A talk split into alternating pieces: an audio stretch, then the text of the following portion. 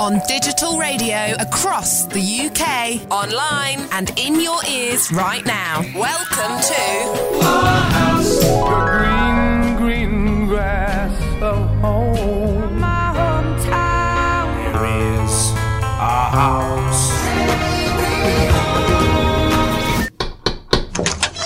This is a local shop for local people. Jeff Lloyd's Hometown Glory on Union Jack.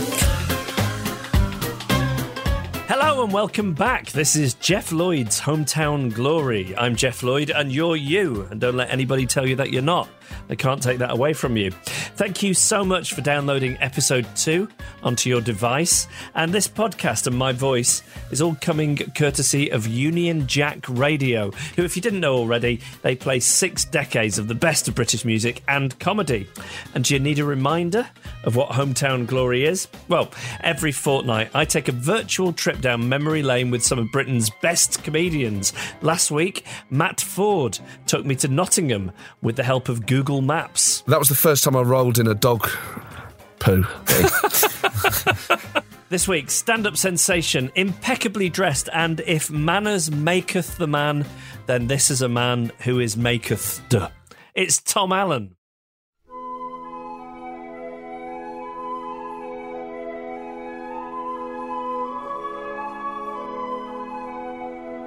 The London Borough of Bromley.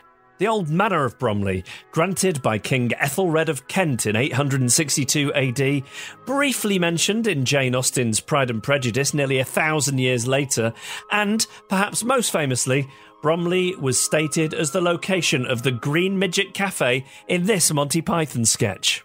Egg and spam. Egg, bacon and spam. Egg, bacon, sausage and spam. Spam, bacon, sausage and spam. Spam, egg, spam, spam, bacon and spam. Beckenham, in the London borough of Bromley, is the birthplace of comedian Tom Allen. Tom's been a stand up since his early 20s. He won the So You Think You're Funny and the BBC New Comedy Award in 2005, and since then, he's performed around the UK and the world. More recently, you'll have seen him on TV shows like 8 out of 10 Cats Does Countdown, Live at the Apollo, and the Royal Variety Performance. I went to quite a rough school. It was the sort of school where people would come up to you and say things like, hey, you, hey, you, do you want to fight, do you? Do you want to fight? Is that why you look like that? I look like that? You want to fight? Is that what you want? Yeah, you want to fight? Is that what you look like that? You want to fight? Is that what you want to fight? Those girls could be so cruel. Hello, I'm Jeff Lloyd, and with the help of an iPad and Google Maps, I'm about to take Tom time travelling to the streets where he grew up in Union Jack's hometown glory. All right, Tom, where are we? We're in Beckenham, which is uh, part of Bromley, the London borough of Bromley, the largest of the London boroughs. You say that with some pride. Well, of course, uh, Bromley is also the leafiest of the London boroughs. It's, it's, they've, they've counted the leaves. Hmm. Yeah, I don't know how they do that. I don't know how they measure that. And that's where I was born. So, how would you describe it as a place then? boring, extremely boring. It's got this sort of a suburban thing to it. Mm, yeah, extremely suburban. Yeah, in a way, I, I guess I was very fortunate to grow up. Uh, well, I was sort of the other side of Bromley where I actually grew up, but I was born in Beckenham. So, is it the right side or the wrong side of the tracks? Uh, oh, there's like the tracks, uh, v- like not even in Bromley. like it's all the, right tracks don't side. go that way, The right, track, yeah. yeah. there's not like you just Yeah. yeah. yeah. And who are Beckenham's most famous sons and daughters? Well, well, apparently I was born in the same hospital, which is no longer there, Stone Park Hospital. Hanif Qureshi, um, I think Susie Sue and the Banshees, Suxy Sucks, and of course Mr. David Bowie. Wow. Yeah. So it's, it's got some pedigree. Yeah, and I think as a place that's quite boring, it has it leads people to do quite interesting things, perhaps. So can you take me there? What what is on the site of uh, I where think Stone it's Park flats was? now. It's flats, and it's on a hill uh, in Beckenham, going towards Elmer's End, um, which is a sort of big roundabout. There's so Mm-hmm. little going on in Beckenham that the, the roundabout has a name. yeah, but before that, there's you sort of go on this road.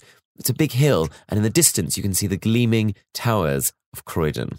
right. which as a child was very much the place you go to Whitgift, the Whitgift Centre there to buy one's shell suit. Um, and my dad worked in Croydon as a car salesman, and so often we'd go over there and meet him for lunch. But um, but Bromley then changed because then Bromley opened the Glades shopping centre. This was the age when everything was was very much um, defined by what its shopping facility was. The Glades was excellent and exquisite. And um, people loved it. It had an Everglades theme. The Florida ever, the swamps. Yeah. Had A theme- swamp themed shopping centre. Yeah. How, how would that manifest itself? Well, a sort of a very subtle way actually. Lots of green, Mm. lots of brass on the top of the green, and then there was a sort of a feature in some of the um, railings of sort of algae, um, I would say, and uh, Scum. it was a. lo- you might say You're describing you might scum say, on a pond. You might say. So, uh, so Stone Park Hospital, where did uh, Mr. and Mrs. Allen take you home to then? So they took me home to Broomfield Road, which is round the corner from that hospital. I don't remember that house at all because I was only there for three weeks before they moved. Um, but I'm told reliably that Mum had the house just as she liked it, and then they left. Okay. In, it included, I'm going to blow your mind now, uh, open brick arches from the galley kitchen through to the dining room. Why would you leave that behind? I don't know. I don't know, Jeff. S- And they frequently talk about, I wish we'd stayed in that house. That's such a parent thing, isn't it? and I oh, do you think that's a bit? I was going to say that feels like a very Bromley thing, but that kind of oh, it always goes wrong for us. Mm. before it, before it all went wrong. Before it all we went were wrong, so lots happy. of things going wrong a lot. Yeah. So, three-week-old Tom, where did they take you to? So then we moved from Beckenham to Bickley, which is sort of between Bromley and Chislehurst. So the London Borough of Bromley is sort of made up of these smaller s- suburbs within the suburb, Mm. and that's where I grew up, and that's where they live now. So, so where are we in a terraced house? Are we- What, what it is does it look essentially like? a terrace house, but it's quite a modern, quite an unusual uh, aesthetic. It was built in 1963, I think, so key madman era. Um, unfortunately, no one in Bromley appreciates uh, what I would call sympathetic sympathetic design. Right. So, ra- so rather than acknowledging that you're in a house that's clearly of a certain look, and you yes, should it's, maybe- it's a modernist classic. a modernist classic, you might say, a mid-century delight. Bearing, you know, as an as an example, when my da- when my parents bought the house, the previous owners uh, left them or sold them some string shelving, which is this Danish sort of very mid-century kind of looks like string. Anyway, they just took it down and hid it. I was like, and I it was only recently I said like, you know, if you wanted to buy that, it would be about fifteen hundred pounds. And they're like, what? And they put all my books on it as well, which I'd left there. And some of my books are not appropriate for public display Such as? my friends bought me an annual from the magazine uh, called Butt Magazine B- But with a double T. with a double T, which I would say is a combination of a gentleman's quarterly and and pornography. So, so does it give you the, the latest advances in butt technology? You'd think so, but it has a great wit about it. Um, when they'd interview someone, but they'd record the they'd, they'd write down the interview verbatim, so they'd kind of be all the ums and ahs and the all those little bits, a bit like Fantastic Man actually, a little bit like Fantastic Man, that kind of Right. It sounds to me like they're too lazy to do any proper editing. Maybe, maybe. But then they'd have a picture of a, you know, like some bear with his junk out on the next page, and people were happy. And my friends bought this, thought this would be a lovely gift for me. So now it's sat there. No one's sort of moving it next to the like David Jason autobiography. It's- uh, So, so Bickley. Then here we are in Bickley, this sorry. this twentieth century, nineteen sixties uh, 1960s house. Um, who's the nuclear family? Mum, dad, me. Mhm. And then four and a half years later, my brother came along. Do you remember him being born? Yes. I, yeah, I remember being missold this whole concept, really. They said, isn't it going to be lovely? You're going to have a little brother or sister to play with. Of course, that's not what is presented to you. Because then what, what you're presented with is just this thing that doesn't do anything. It's really boring. It's rubbish. But it does take a lot of the attention away. and costs you all of that attention that you assumed was your world. Your birthright. your birthright is suddenly totally whipped away from you. And also this promise of like, isn't it great you can have a little brother uh, to play with? No, you've got to shut up because he's sleeping all the time. did you did you try and smother him at any stage? Of course. no. But and also it was around about the same time I went to school, so it was kind of like lots of changes at that time. So, what do mum and dad do for a living then? At this at this point, At this point, my dad is a car salesman. He sells Nissans, Mm-hmm. and my mum works part time for a company called Ladder Hire, which guess what? What- I what did? do they do? What are they? Great name for a business. Oh, So I'll- what, what I'll are the pick up. perks of the job for a kid if your dad is a car salesman and your mum was working in ladder hire? So my dad was a postman, so I'd get a lot of elastic bands and I'd get to go in the post office van a lot. And my mum was a nurse, so we would get syringes, not with the needles, but just the syringes to use as water pistols. Sort of bath toys. Yes. Uh, we got a new car, sort of on loan from the showroom every year, Right. which would have been exciting, but I, I was a child and I hated it. It was So boring. did did you then seem swankier than you were because you had this new car? in the Nissan Primera. Yes. Mm. Um, and well, I think they've probably become a bit cooler now with the advent of the Nissan Micra. Do you remember that bubble shape? of course. I mean, they're very good with their shapes, the Nissan. Um, So, so it's not the most exciting perks for, for a kid with hindsight. no, it wasn't like they were bungee jump Yes. operators or anything. Jeff Lloyd's Hometown Glory on Union Jack. Taking a trip down memory lane today is Tom Allen. Any animals around? Not until I was about eight. And then dad came in through the garden gate when we were just in the garden, and he had with him two Yorkshire Terriers. My mum had not been informed of this situation, and was apoplectic with rage, as was often her wont, um, and does not like animals. My dad, his friend Sally, her mum had got these two Yorkies called Zoe and Abigail. She got, she got them, and then she realised she played a lot of bowls, as people did back then. Crown, we're talking crown green bowling. Yes, rather than ten pin. Yes. Yes, absolutely. Far less glamorous. I don't think Nellie was, yeah, somebody who, who did that. And um, and she said she was going away. Could we look after them for two weeks? And then it became clear actually Nellie was looking for a home for them. Right. Mum had not been consulted on any of this. Dad suggested this at the table in front of my brother and I. We immediately were in Dogs, love dogs, we want dogs. with- Yeah, yeah, we want to yeah. keep them. We love them. I mean, he knew what he was doing in that situation. I think so. And we love the dogs. They were great fun to Yorkshire Terriers. We love them. But my mum was always a little bit down on them. But then when they passed away, I mean, mum was the first one to cry. Like she was un, out of control crying. are they are they in the back garden? Indeed. By the gate, actually. You said mum was um, mum had a lot of rage in her. Can you can you give me a sense of, if not an impersonation of both your mum and dad? I want to I want to know these characters. Oh, sure. Well, I mean, comedically on stage, I often talk about my mum talking like that all the time. In reality, she's not quite like that. Hmm. Um, but my mum, basically, her main priority has always been like keeping the house nice, having a nice house. She's house proud. Indeed. And so the idea of dogs, and she'd always be like, "Oh, it smells of dogs in here. Get those dogs. Oh, I don't like these dogs. I'll get the dog off the couch. I'll get the dog." And sort of was quite mean to them, Right. but was the first one to miss them really. And and what is your dad like as a character then? And my dad is more very full of life, I would say. He is. But he's very much his own man.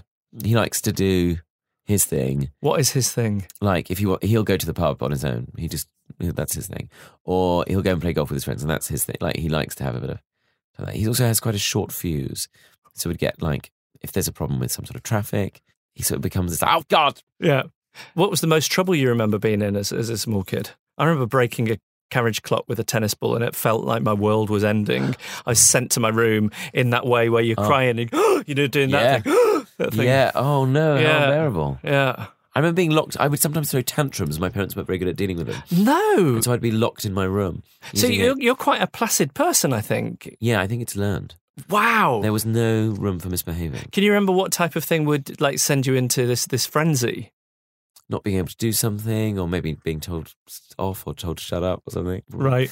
And then I would sort of get angry and angrier. And now you sort of see parents who are like, okay, M- okay, Miranda, let's talk about why are you feeling like this? Why, what do you want? What do you want? Let's talk. Well, you can't have that. I'll tell you what. Like, there was none of that. Like, I'd be picked up by the back of my shirt and slung into my room. Solitary confinement until you've you've gotten through it. Yeah. And just like, no. And like, yeah, being smacked until I shut up, basically. So I think that's kind of maybe. maybe That's where the placid Now, the placid.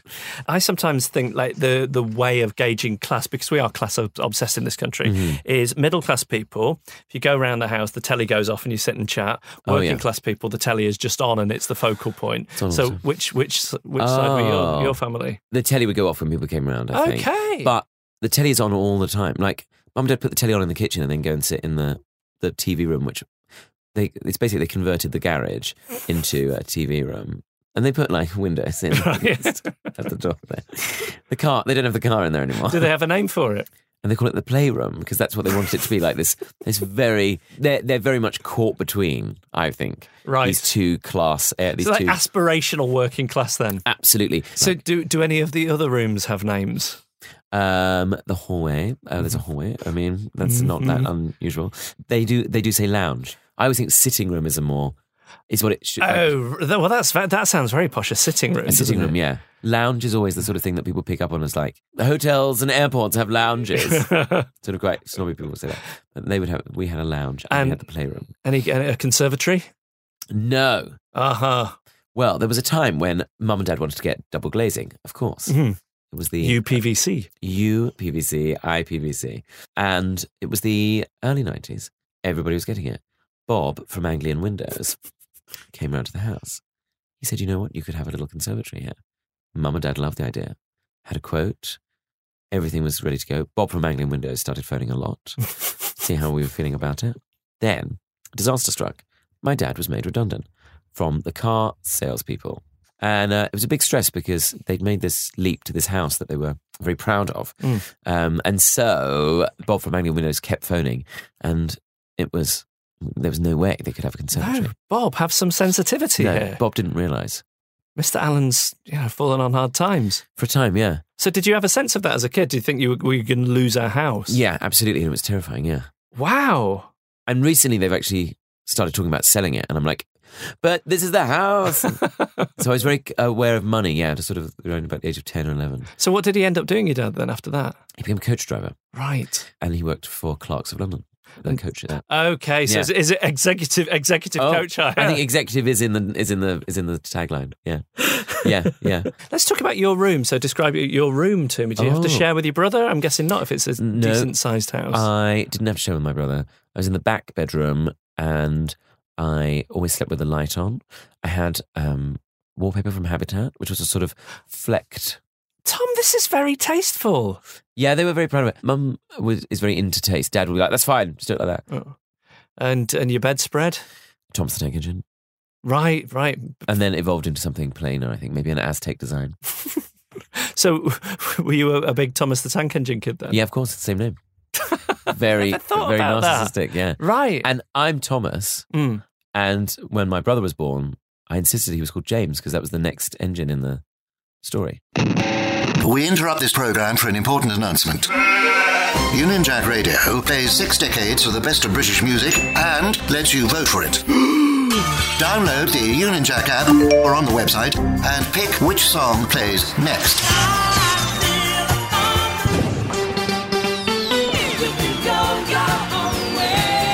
Ten million votes and counting. This is Union Jack. Jeff Lloyd's Hometown Glory on Union Jack. Taking a trip down memory lane today is Tom Allen. Let's uh, let's go to your primary school. Where are we? Scotts Park Primary School on Orchard Road in Bromley. Now, is this still here? That is still there. Yeah, yeah. Can you can you tell me about what we're saying here? Is it a Victorian school? No, it's a 60 school, which had brown and orange, oddly patterned curtains in the hall in a way that schools seemed to have a lot of then. Like really ugly patterned curtains in a hall, which at the time, of course, felt huge. It's probably about the same size as this recording studio. Yeah. I was in Mrs. Hart's class and What can you tell me about Mrs. Hart? she had a bun, she had grey hair. I was never, I never was very good at reading. This surprises me. Yeah, I know. I surprise it. I'm surprised about it. I never wanted to get my parents to do my reading with me. Uh, and, and so I was a bit slow with my Roger Red Hat and Billy Blue Hat, which is not a euphemism. and yeah, and we would do gym in the hall. hmm That's- I don't know if I would have you down necessarily as a big PE person either. No, but this was the time when it was music and movement, Uh-huh. which I was, of course, very good at. Yes. Impersonating a sycamore leaf. Make yourself as tiny as you possibly can. Yeah. Very good at doing that. Yeah. Or as big as you possibly can. Can do that too. Have, have we got the apparatus in there? The apparatus, yes. The apparatus would swing out from the wall, and I was n- not going anywhere near that. I was rubbish at that. You're not good at uh, um, uh, shimmying up a rope. I cannot shimmy up a rope for love nor money. I would be dreadful as a pirate. I- also, when you go to secondary school, there's always that boy who's like six foot tall. He's got a beard. Yes. Looking back, I think he was just a man, Yeah, yeah. Undercover. undercover Yes. man in your class. Yeah. Do you remember making your first friend at school? I wasn't very good at making friends, actually. I really struggled with it. Primary school, I found more intimidating than secondary school. Which is often the other way around, yeah. isn't it? Yeah, I wasn't very happy at s- primary school at all. So, did you have a friend? uh, You're about yes. to break my heart here, Tom. Well, I didn't. Yeah, I didn't. I didn't really have many friends. Although, sort of, yeah, I never really connected with other children. I think because in my soul, I always had this deep sense that I was better than them, and also, So, did you? Would you seek out the company of adults then, if you had uncles Yeah. and aunties or, yeah, or yeah, I parents, would. friends? I would absolutely do that. I would much rather have spoken. Like if I got invited around to someone's house for tea, so I would get invited around to people's house for tea. I'd always much rather sit in the kitchen and talk to their mum than go upstairs and play in their stupid bedroom with their toys, their rubbish, boring toys. and was that the same with your teachers? Did you really love your teachers? Yeah, and I'd often talk to the dinner ladies more than I'd talk to them. but I didn't understand, like, it's kind of a weird, I was very self conscious of going, like, just go out and play. Like, what does that mean? Like, just go and play. Mm. Yeah, And I run just- around in the wind. I never, yeah, basically, yeah. Yeah. And I never had the, I never felt comfortable doing that. so you are a slow reader. You can't climb a rope. What are you good at at primary school? Apparently, I'm always, I'm well spoken, so I'd often be the narrator in assembly. I want to talk to you about this because we've had an impersonation of your mum, Hmm. who maybe there's a touch of Kathy Burke in the impersonation. Can you do an impersonation of your dad? I mean, my dad is kind of the same, really. Sort of like a bit kind of dad would talk like that, and mum would talk Mm. like that. But um, in truth, dad is sort of uh, sort of a London voice, really. He puts a bit of a voice on when he's talking to posh people, but So, at what stage did you get the accent where you sound like you've fallen through a As soon as I- wormhole in time since the ni- since the, uh, from the 1920s? I apparently always spoke like it, Fascinating. and I don't know why, and I don't know if it's a gay thing. But it's it's more it's more mannered than than that. Maybe I affected it as I got older because I just sort of. The thing is, I was always too posh for the normal working class kids I was at school with. And then I obviously wasn't posh, so I didn't have any posh friends Yeah. to sort of relate to. So I was always sort of, again, caught in this kind of hinterland. How eccentric were you? Say aged eight. I was sort of obsessed that I was in some way um, royalty, and would often, and probably before I was eight, younger than that, I would often kind of have sort of like dressing up times when I would dress up as some sort of king, using like a tea cozy and like a dressing gown or some curtains or something, Where do you think that came from? being better than everybody else. You're a pianist. Did you have piano lessons when you were very young? I started playing the piano when I was seven. Let's go. Let's go to where you had piano lessons. Where were you So having that was your at Scotts lessons? Park Primary School in a tiny room, and I didn't like the teachers there that taught piano very much. And so she just sort of turned up, and she, she I'd forgotten about the piano lesson. She's like, she came into my classroom, was like, "Come on, it's your piano lesson." I was like, "Oh God!" And she's like, "Have you practiced?" And I said, "No." And she was really angry. Yeah, there, I think there was something. There was a tendency for people who seemed to really dislike children. Yes. to do jobs jobs Yes. which involved interacting with absolutely, children. yeah, absolutely. and then it was only when I went to secondary school that I had a teacher, a piano teacher, who was a lot more enthusiastic and encouraging. Right, secondary school then. Um, where, where are we? Where we're going to secondary school? Cooper's comprehensive school, co-ed school in Chiselhurst. And I was talking about it with my friend today about like the fear, my mortal fear was I'd heard from some older kids about how you have to have showers when you go to secondary school. As a small child, I couldn't get changed at the swimming pool. And I'd say like, oh, I- I'm nervous and like be like doing this elaborate thing with a towel. And my parents would be like, oh, don't worry, no one's looking at you, which doesn't actually help. Um, then you have the double whammy of But you want to feel better than everyone else. You want everybody to be looking at they you. are looking at me actually. So do you remember taking your first shower at Cooper's then? So then when I got to Cooper's, it was our first PE lesson, and they sat us down and said, Everybody has to have a shower. And I was like, Oh God, it's true. And they're like, But you can wear swimming trunks. And that Right. was very reassuring to me. mm. I don't know. Yeah. I don't know. where- Yeah. I was always very shy, very like modest. I'm shy. It's funny, yeah. yeah. Um, what was school uniform like? Blue blazer, Mhm. black trousers, Mhm. white shirt, and blue and yellow stripy tie. Do you, do, do you approve of that? Great You're pride. a Take great sartorially pride. elegant man. But the and- thing is, I mean, those blazers, they're polyester they're through and through. It's basi- you're basically wearing like some sort of mesh plastic. Mhm. and it didn't fit. And so um, I insisted after a while that my mum took it to a seamstress who lived in my nan's. Uh, You had your school blazer tailored, yeah, made to measure. well, kind of, yeah, yeah. What was your school bag like? I'm, I'm w- worried that you might have had a briefcase. I had a briefcase.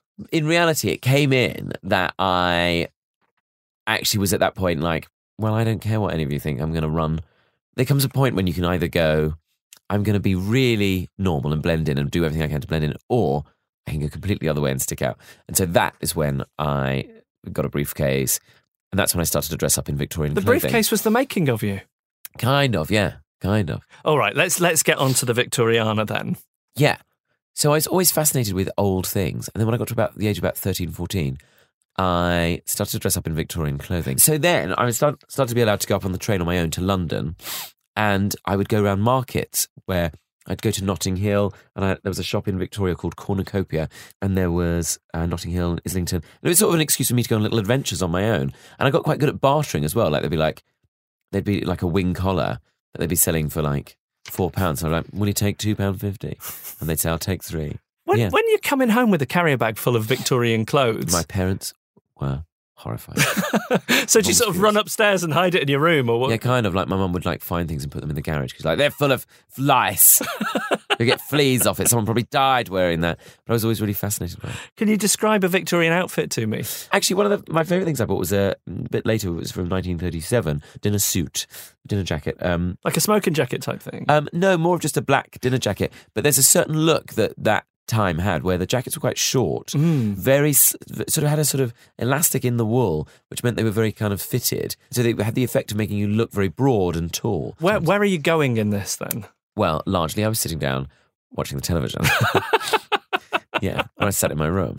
Jeff Lloyd's Hometown Glory on Union Jack. Taking a trip down memory lane today is Tom Allen. So you tell me about your first crush. Yes. Was it someone in your school year? Well, it's funny actually because I think I sort of had crushes when I was quite young. I remember being like kind of like obsessed with a boy called Martin in my nursery class. In no, as young as that. Yeah, but not you know obviously not Yeah, no. wasn't like asking him out. Oh. yeah. There's another boy called Lawrence. I mean, he might well listen to this, but I remember seeing him coming in in the afternoon where he'd had to do some sort of football practice, and I was like, I like those shorts, and that's when I realised I was gay. What age? Nine, Okay. but I had this sort of sense of being different. Yes. But, But um, yeah, and then you were able to put a name on it at, at nine. Well, I think I was uh, consciously aware of like I seem to be more. I seem to be much more taken with guys. So, in terms of the environment, the people who were around you at the time, how comfortable did it feel talking about that or not? There was absolutely no talk of that. I remember walking around as a child with a limp wrist and sort of talking in quite in a fake way. Yeah. And I remember being told off. And um, and I remember. At secondary school, two girls walking around holding hands, and a teacher shouted at them.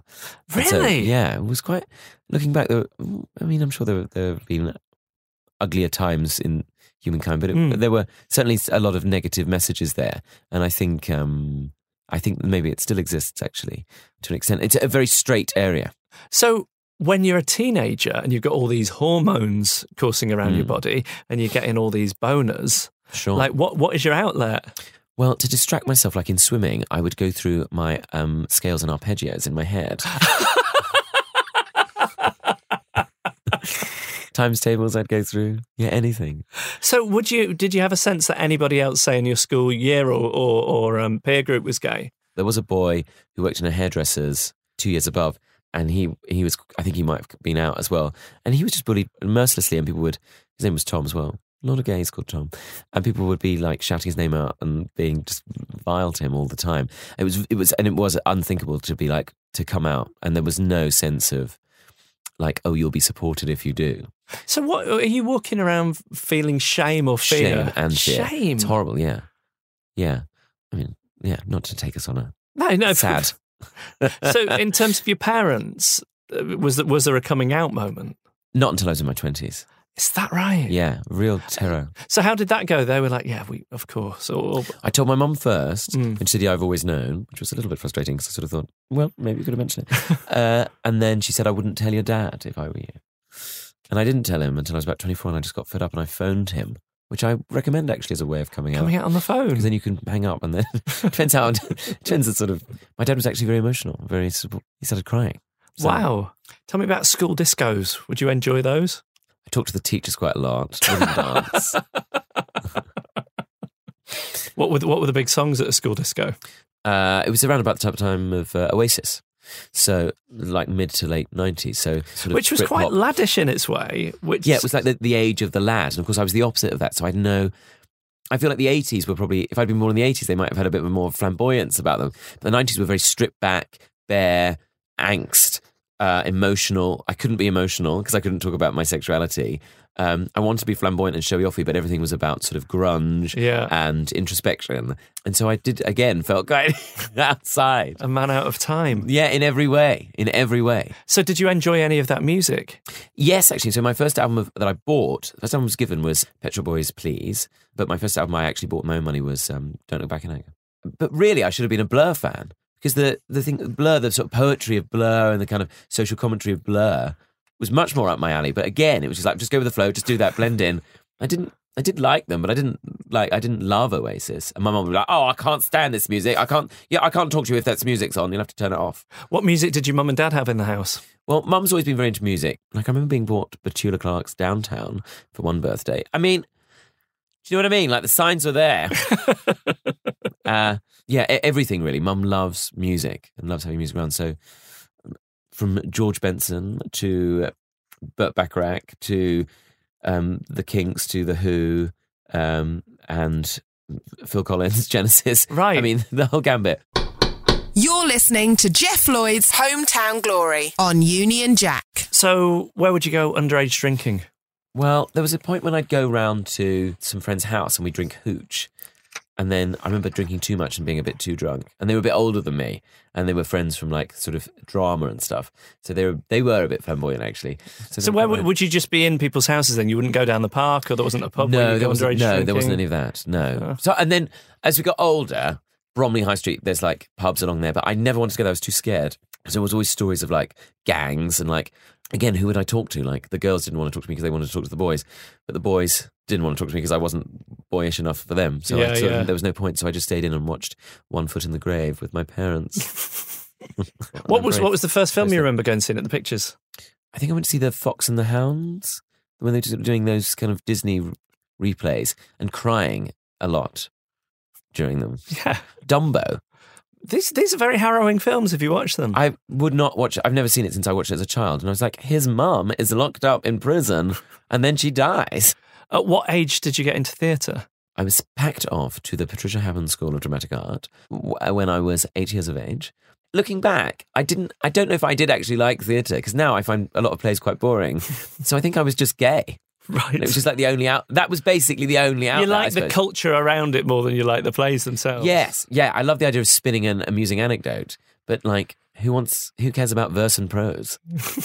So would you be in school plays at your secondary school? Yes, of course. I was very involved in the dramatic department there. Do you remember any productions? Yes, I was bottom in Midsummer Night's Dream, and and then they did they did do musicals as well, but they never included me in those because that was a different teacher ran those, and I don't think she really liked me.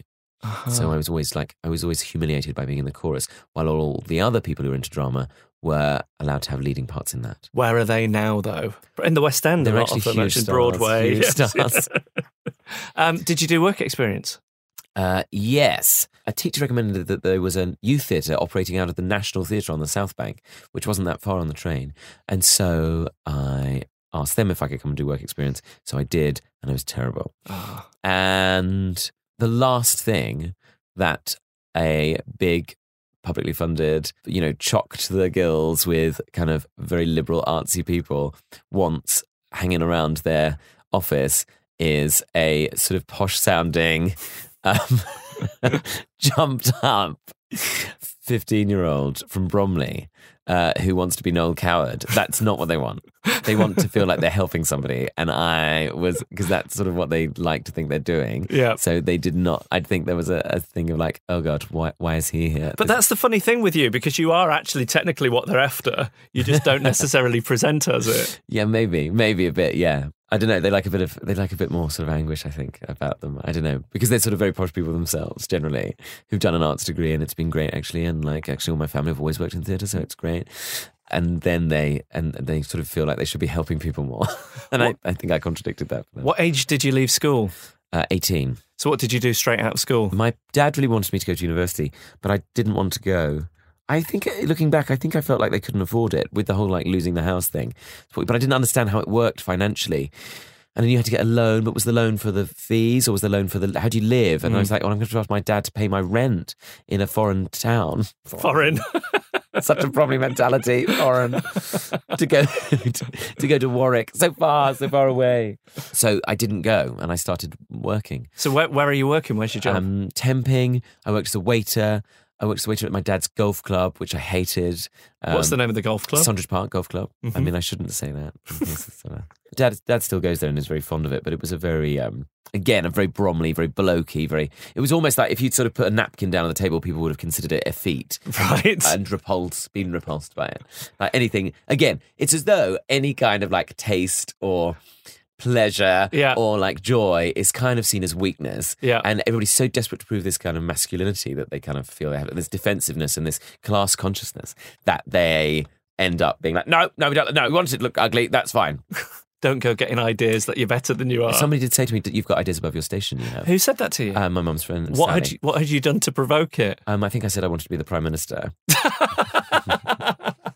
It's so funny because I think people from different social classes they have it drilled into them. You can be anything Yeah. that you want to be. Yeah, But if you're absolutely. from Yeah. you know not not from those social classes, it's very much like don't get ideas about Don't yourself. get ideas above your station. And I suppose it's is it meant with a sort of kindness, maybe. Lower your lower expectations. Mm. expectations and you won't be disappointed. Or maybe it's meant with a sense of don't leave us. Hmm. Mm. Maybe. I don't know. How were you as a waiter? Fabulous. Yeah. my dessert trolley was the talk of the Sunday lunch. I was very good. at- I got shouted at a lot because I took too too long over it, and I would talk to people and I'd make a sort of big song and dance about telling people what was on the trolley, which was my outlet, my thing. I liked it. Yeah. And I think actually the customers did like it, but it was sort of frowned upon by the management. I think. At one point, I poured the wine on the table. I got called it's like, "Don't pour the wine. We don't do that here. We haven't got time." you just plonk it down. You put it down and then you lead Yeah. them to it. At what age did you decide comedy's the thing then? yeah, I thought I wanted to be an actor, but I I do do some acting sometimes. I think again, I just realized I just want I was just gay and I show off. And I like and the things I liked doing when I was uh, doing acting stuff, doing youth theatre things, were the f- comical things. I like making people laugh. But it, at that point, stand up wasn't the thing that it is now. I'd say it Yeah. was very much. It was still a very blokey, working class club environment, which would be very terrifying actually working men's club, sorry, not working class. It was much more kind of bawdy and macho sort of environment. And I thought, I can't do that. But I'd always loved Victoria Wood growing up, and mum and I would always sit and watch Victoria Wood and laugh. And, and then in about 2005, when I was working at that point, and uh, some friends of mine, Charlie Baker and Sam Battersea, said to me, You should have a go at doing stand up, you know, you should have a go. And he'd had a go at doing it. And he's like, You could do it, you know. And I thought it was such a stupid idea. I'm, I'd be so out of place there.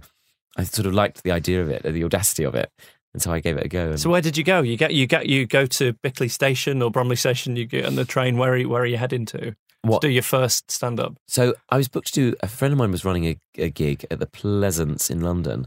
A friend of mine said, Oh, there's another thing the night before uh, at Bethnal Green Working Men's Club. And so I went there to do my first gig, which, although it's quite trendy, it still had that sort of air of like, being quite terrifying.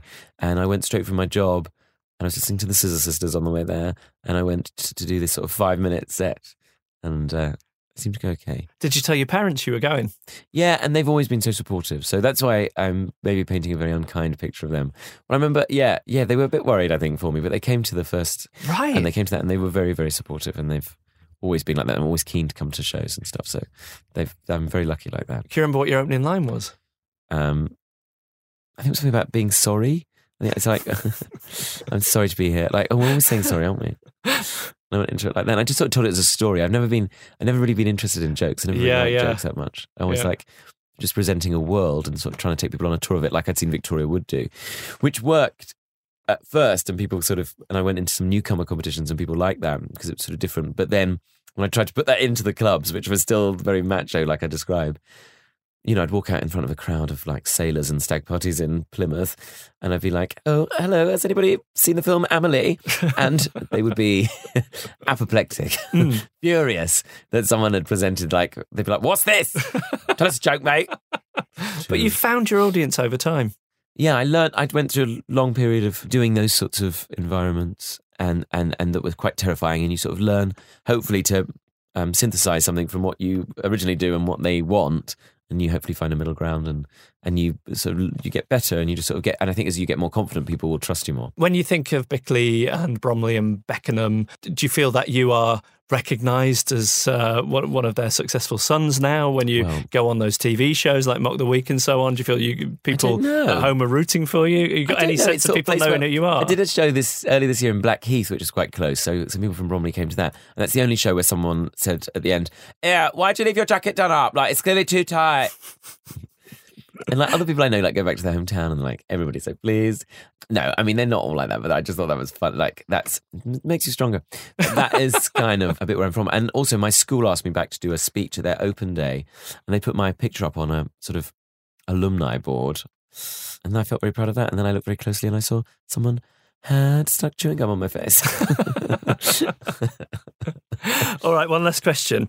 If we're going to time travel to any of these locations that we've talked about, Oh. Yes. one moment in one location, where do we go back to? It could be for an hour, it could be five minutes. oh, that's um, that's a very good question. You take you, there's, there is no rush here. Maybe something like when I was um, picked to play Thomas Bernardo in our school assembly about Dr. Bernardo. And I was chosen to do that, and I was extremely proud of myself. Were you a big hit? I was very nervous actually, so I didn't really enjoy it. So that's maybe why I'd like to go back for that. What seemed like an hour was probably about five seconds. I think Would you like to give? How old were you at the time? I was in Mrs. Piddock's class, so I was probably about six. You'd like to give the six-year-old you a bit of coaching. You want to just calm Yeah. down a little Calm bit. down a bit. I was very excited. I think I got to wear a, to wear a uh, tailcoat, so you can imagine my delight. I think uh, I think a lot of things in life. I think maybe everybody does it to an extent. You sort of go, oh, I wish I just relaxed and enjoyed it a bit more. So I suppose that's yeah, that's probably what I try and encourage myself to do. Tom Allen, thank you. And Thank you. Only on Union Jack. You're listening to Jeff Lloyd's Hometown Glory. And that's it. Another trip down memory lane here on Union Jack with the lovely Tom Allen. Thanks again for sticking around till the bitter end of Hometown Glory. Keep listening to Union Jack because you'll never guess what's coming up next. No, literally, you won't. There are six decades of British music, all voted for by listeners on the Union Jack app, so I have literally no idea what's playing next. It may have even changed in the time it's taken me to say this sentence. I'll be back in two weeks' time for another episode of Hometown Glory. Thanks again for listening. Jeff Lloyd's Hometown Glory on Union Jack. A trip down memory lane with Britain's best loved comedians. Hello there. We're Union Jack. First time listening to us? Welcome to the family. We play the best of British music.